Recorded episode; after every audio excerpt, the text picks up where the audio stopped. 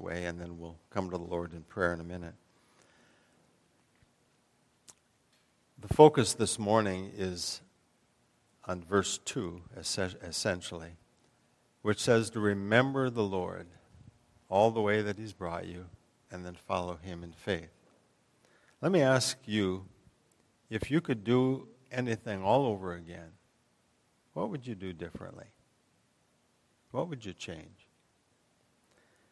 I'm not a golfer. I tell people, put my tongue in my cheek a bit and say, you know, I golf every few years just to keep in practice. Um, but in golf, I'm told that if you take a swing and it, it, doesn't really go like you want it to go, you can take a mulligan, which is you know, another crack at it, and hopefully do better at that time.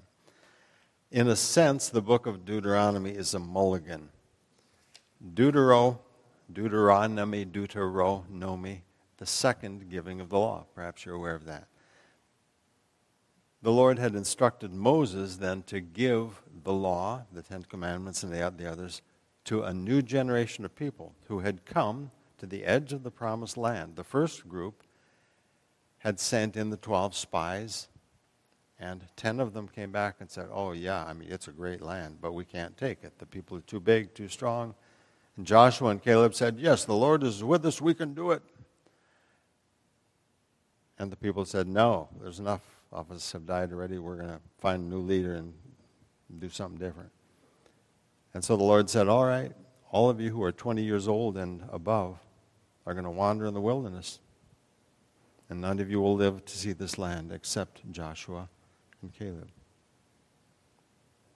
In a sense, then, the giving of the law, Deuteronomos, Deuteronomy, is this second chance in a certain sense, but to a new generation, reminding them, remember and now live for the Lord. By God's grace, some lived. But there was judgment upon the others. Would you join me in prayer? Father, Son, and Holy Spirit, Deuteronomy 8 is a reminder to God's people, then and now, to remember your way, to follow you that you may be exalted in our lives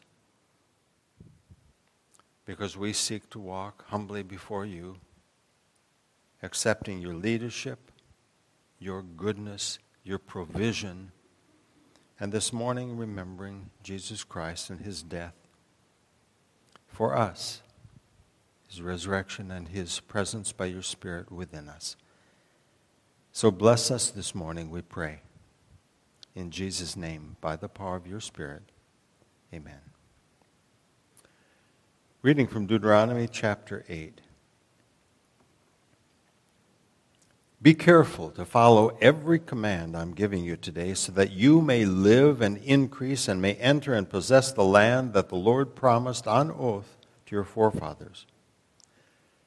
Remember how the Lord your God led you all the way in the desert these 40 years to humble you and to test you in order to know what was in your heart, whether or not you would keep his commands. He humbled you, causing you to hunger, and then feeding you with manna which neither you nor your fathers had known, to teach you that man does not live on bread alone, but on every word that comes from the mouth of the Lord. Your clothes did not wear out, and your feet did not swell during these forty years. Know then in your heart that as a man disciplines his son, so the Lord your God disciplines you. Observe the commands of the Lord your God, walking in his ways and revering him. For the Lord your God is bringing you into a good land, a land with streams and pools of water, with springs flowing in the valleys and hills a land with wheat and barley, vines and fig trees, pomegranates, olive oil, and honey, a land where bread will not be scarce. You will lack nothing. A land where the rocks are iron or contain iron, and you can dig copper out of the hills. When you have eaten and are satisfied, praise the Lord your God for the good land he has given you. Be careful that you do not forget the Lord your God, failing to observe his commands, his laws, and his decrees that I'm giving you this day. Otherwise, when you eat and are satisfied, when you build fine houses and settle down, and when your herds and flocks grow large and your silver and gold increase and all you have is multiplied, then your heart will become proud and you will forget the Lord your God who brought you out of Egypt, out of the land of slavery. He led you through the vast and dreadful desert, that thirsty and waterless land with its venomous snakes and scorpions. He brought you water out of a hard rock. He gave you manna to eat in the desert, something your fathers had never known, to humble and to test you so that in the end it might go well with you. You may say to yourself, My power and my strength of my hands have produced this wealth for me. But remember the Lord your God, for it is He who gives you the ability to produce wealth, and so confirms His covenant, which He swore to your forefathers, as it is today. If you ever forget the Lord your God, and follow other gods, and worship and bow down to them, I testify against you today that you will surely be destroyed. Like the nations the Lord destroyed before you, so you will be destroyed for not obeying the word of your God. The word of the Lord. In a few moments, you will hear me say, Take, eat, drink, remember, and believe.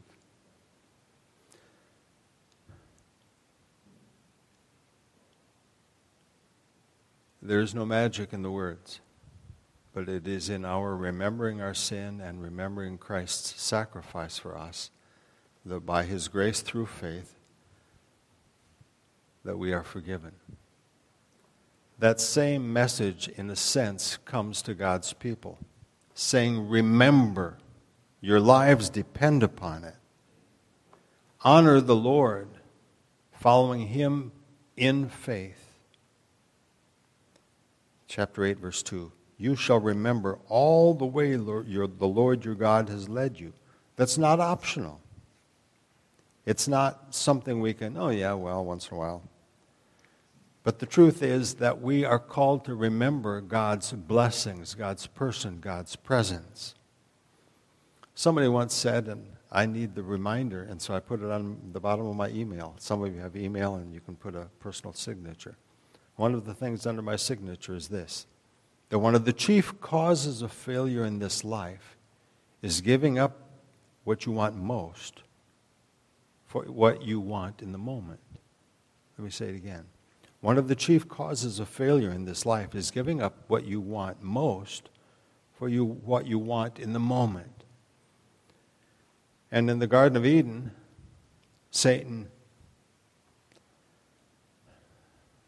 well, Eve believed Satan and forgot God's call to faithfulness and God's rich blessing to her and Adam. And she wanted in the moment that which was tempting for her. And for us, it is that same kind of temptation when we forget God's goodness and grace and we grab at certain kinds of things or opportunities or, or whatever. And so, this failure to remember, failure to reflect, failure to obey leads us away from God. And so, it's important for us regularly to remember what the Lord has done, who the Lord is, and who we are as, as His people. It's important to remember the right things. The truth is, there are times when I mess up. I suspect you do as well. And sometimes the Spirit accuses us. And we say, Yes, Lord, I messed up. I sinned. That was, I fell on my face. That was dumb. That was sinful. It was foolish. But when we come to the Lord and say, Lord, I have sinned, please forgive me, we can remember the words of 1 John 1 that if we confess our sins, He's faithful and just and will forgive us our sins and cleanse us from all unrighteousness. But the devil comes to us and says, You think it's that simple? You scum, you blah, blah, blah. And we go round and round and round and round and kicking ourselves and accusing ourselves. So the point here is not to just remember our sin, but rather to come before the Lord to confess our sin and then to say, Thank you, Lord, for your forgiveness. And then to follow His way as we can follow, as we seek to, to honor Him above all. Deuteronomy 8 reminds us to remember the Lord and to follow God's way. And God's way is often not the shortest way. We would want to go from here to there. But often God takes us around the block, maybe two or three times before we finally, or maybe around the section, before we get where He wants us to be when we are to be there. It was, has been that way in my life in different kinds of ways. And I'll keep it very short. But in seminary, excuse me, in college, I had no thought of seminary or being a pastor. I had wanted to be. I enjoyed being outside. I thought about maybe wildlife biologist, forest ranger. And then I thought, oh, maybe I could be a doctor. And then I thought, oh, we can change society by being in politics. And so I thought, oh, hey, I had even had my, pardon the phrase, my Hillary picked out. there was a gal in college who was, man, everybody liked her and respected her, and I liked her. We were friends. She never knew I had, I had these plans until later when she was paired up with another guy and I was paired up. And we were standing in line one time, and I just told her, yeah, hey. And then we all had a good chuckle. But that was not the Lord's call to us, to me. And it wasn't until a few weeks before graduation from Dordt College, I was on a motorcycle trip to Mexico during spring break with a friend from college. When after a night of partying in Las Vegas, for which I grieve, the Lord tapped me on the shoulder and said, Hey, Meyer, the reason you don't know where you're supposed to be going is that you've not been listening to me. You've been asking the wrong question because I was asking, What do I want to do the rest of my life? And the right question was, Lord, what do you want me to be doing? So it is that way for all of us. Not what do I want to do, not what seems right in my own eyes, but what is God calling us to do to remember that God's way, God's call, is the best way, the right way for us. And so let me ask you, I'm going to be asking you throughout the message this morning to do some things. Let me ask you to reflect this week with a friend, perhaps with your family around the table, to reflect how the Lord has led you throughout your life. Some of the ways you may wish to confess, as I just did, saying that was dumb, foolish, sinful. And yet, finally, I said, Yes, Lord, and seek to follow Him, not faithfully, but seeking to follow His way. And so I would encourage you to reflect on how the Lord has led you and to share that with each other. To affirm the Lord's leadership, not just past, but present, and for the future. We're called to remember the Lord's work. Remember how the Lord has led you all the way in the desert these 40 years to humble you and to test you. One of the chief sins is human pride. There are things to be proud of rightfully before the Lord. Thank you, Lord. I'm so glad this, this, and this. Thank you. And yet it is a humble pride, pride in the Lord and His work, not, look at me, why I'm the greatest, whatever, whatever, whatever. It's not about me, but it's about the Lord. How has the Lord humbled you in your life? How has the Lord tested you? There are times when we all struggle. Some of us, perhaps with depression, perhaps in relationships. But part of that is understanding that the Lord sometimes allows things to come into our lives or sends things into our lives to test us and to humble us. Martin Luther had told the story on himself about how during one period of his life he was struggling and he was down and depressed. And he had married a, a woman by the name of Katrina, who, according to what we know about her, was, can I say it gently, a spicy lady um, who had a tongue and was. Well, one day Martin came home, Martin Luther came home, and Katrina was dressed in black. And he said, Katrina, who died? Oh, Martin. The only thing I can conclude is that your God has died. You've been so depressed and so down and so hopeless. What's going on? and he, oh, oh.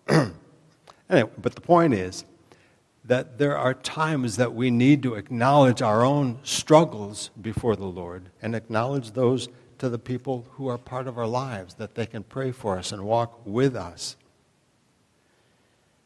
Verse 3 He has humbled us to, and tested us to teach us.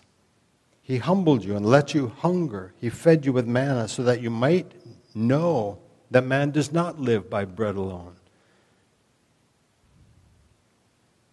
In our lives, God is constantly working to teach us that life is not better with an abundance of material things alone, but only when He is at the very center of it.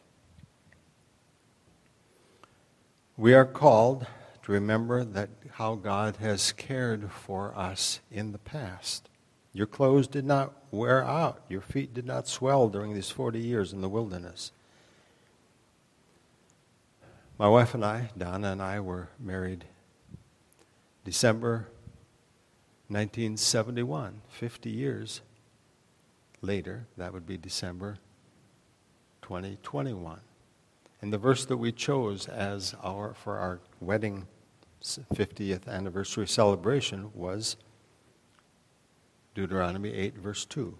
Remember how the Lord your God led you all the way to humble you and test you in order to know what was in your heart. And part of that whole process was remembering how the Lord had brought us together. I'd had my eye on another girl, and Donna, we ended up sitting next to each other in choir, and it's like, who are you? Who are you? and the Lord brought us together, and we chuckled over how that all happened, and how the Lord has kept us together, and multiple conversations about the Lord's faithfulness. So the question is how has the Lord worked in your life, and what have you learned about that in following Him? The truth is that He is the God not only of the past or the present, but of the future. God is in control of our lives even when we can't see what's going on, even when we struggle to believe. Perhaps you are aware of it, but the reason that Pastor Forsell is in Crossroads Christian Reformed Church in Madison, and the reason I'm here this morning, is that 22 years ago, I was working with Alto Church. Alto had gone from a position of strength to a place of, oh Lord, what do we do? We can't pay a pastor any longer. How do we go forward? Can we go forward? Forsell and the family were friends. They had been a part of our church in Beaver Dam. They had moved up north, and Forsell was a route salesman for the Best Keys Company, Best Lock Company. And uh, he and I, Forsell and I, were having supper in Madison one night, just old friends touching base. And he'd opened his heart and said, spoke about his desire to be in ministry. And I had just, a few nights before, met with the council of this church. And the question had been, Oh Lord, how can we go forward? And on the way home, I called Don Middlestead, chair of the elders at that time, and a friend. And I mentioned Forsell, and it was the Lord's work bringing Forsell and Tracy and the family to this congregation. 22 years ago that all began. The Lord is at work in ways we hardly even can begin to believe or can't even connect the dots. And so when, when I was working with the church in, in Madison, my, the Lord helped me to, or caused me to remember this. And so I had invited Purcell to come there, and the only reason he could, way he could come there was if I'd swap with him.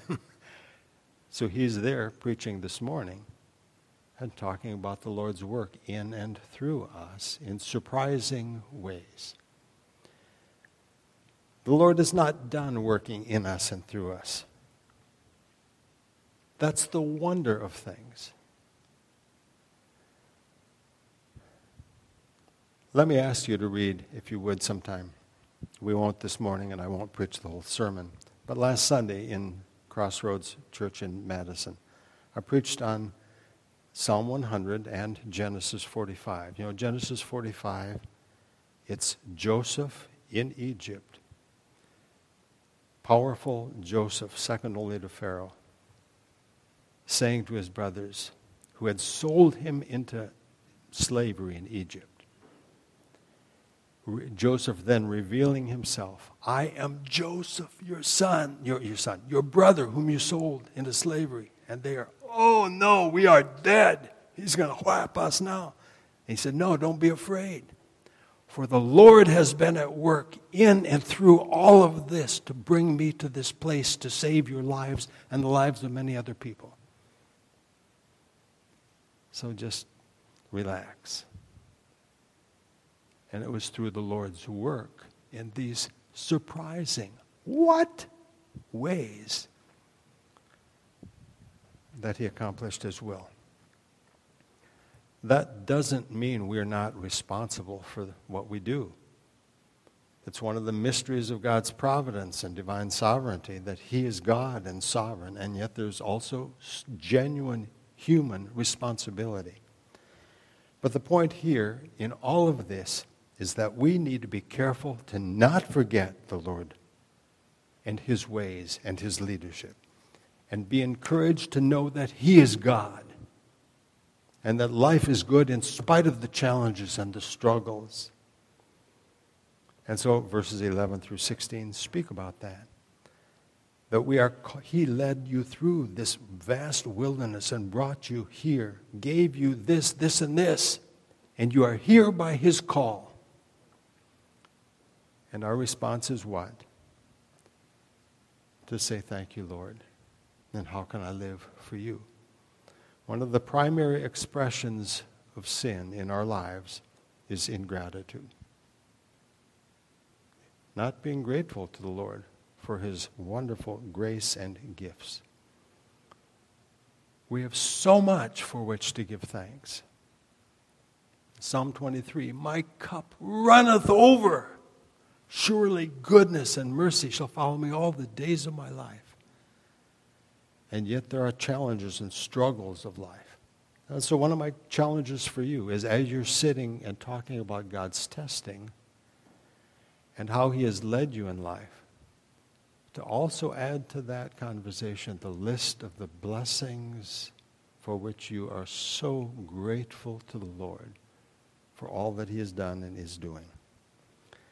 And that then leads us to verses 17 and 18 that we depend on the Lord that we do not say to ourselves, My power and the strength of my hands have produced this wealth for me. But rather to remember that it is the Lord Himself who gives us the strength to work and to think and even to live. And to be grateful to Him, even though we are called to work and to live fully for Him. The bottom line is what? the verses 19 and 20. If you ever forget the Lord your God and follow other gods and worship and bow down to them, you will surely be destroyed. That's humbling. Have you ever heard of Aztalan? Anybody ever heard of Aztalan, raise your hand if you've even heard the name. Ah, yay, complicated, yay. It's uh, for those of you who haven't heard. I had heard about it, but didn't know anything about it. But down um, between Johnson Creek, anyway, in, in, that area, is a state park called Aztalan. It marks a place where there was a community of peoples that lived for about 300 years who were, they believe, an offshoot of another mound building people near St. Louis, Missouri. They, were, they lived, that community was there for about 300 to 400 years. Now there's nobody that lives there, it's just the mounds where they lived. Almost no record of the people. And Donna, my wife, and I were, were there a few weeks ago. And it's sobering. There is no promise that the United States of America will be here how many hundred years from now. There's no promise that this congregation will be here however long from now. But the God's promise is, is that He holds His people and will never let go. For the truth is, is that His church will prevail. Our responsibility then is to follow Him, to remember His faithfulness, to love Him above all and neighbor as ourselves. For we are called to honor the Lord, to remember His ways, and to follow Him. I was reading recently from Habakkuk chapter 3. And when it comes down to this, I need to ask my own self Do I love the Lord more than his gifts? Can I say with Habakkuk, who wrote in chapter 3 Though the fig tree does not blossom, nor fruit be on the vines, the produce of the olive fail, and the fields yield no food, the flock be cut off from the fold, there be no herd in the stalls. Yet I will rejoice in the Lord, and I will joy in the God of my salvation. That's the bottom line. We are called to remember God's faithfulness, that He holds His people and never lets us go. To remember His works and His way, His wonders. To remember Him and the grace with which we are called, called to, to which we are called to respond in obedience and in faith. Remember and live for the Lord. And all God's people said, Amen. Let's pray together. Father, Son, Holy Spirit, you are good beyond our imagining. You provide for us before we even are aware fully of our need. And so we are grateful to you. And we pray that we may live and serve in ways that bring honor to your name, that others may look at us and see, even in the brokenness of our lives, that you are good and you are graceful. And in your grace, you call us to live honoring you above all and loving neighbors as ourselves. Enable us to remember and to follow you in Jesus' name.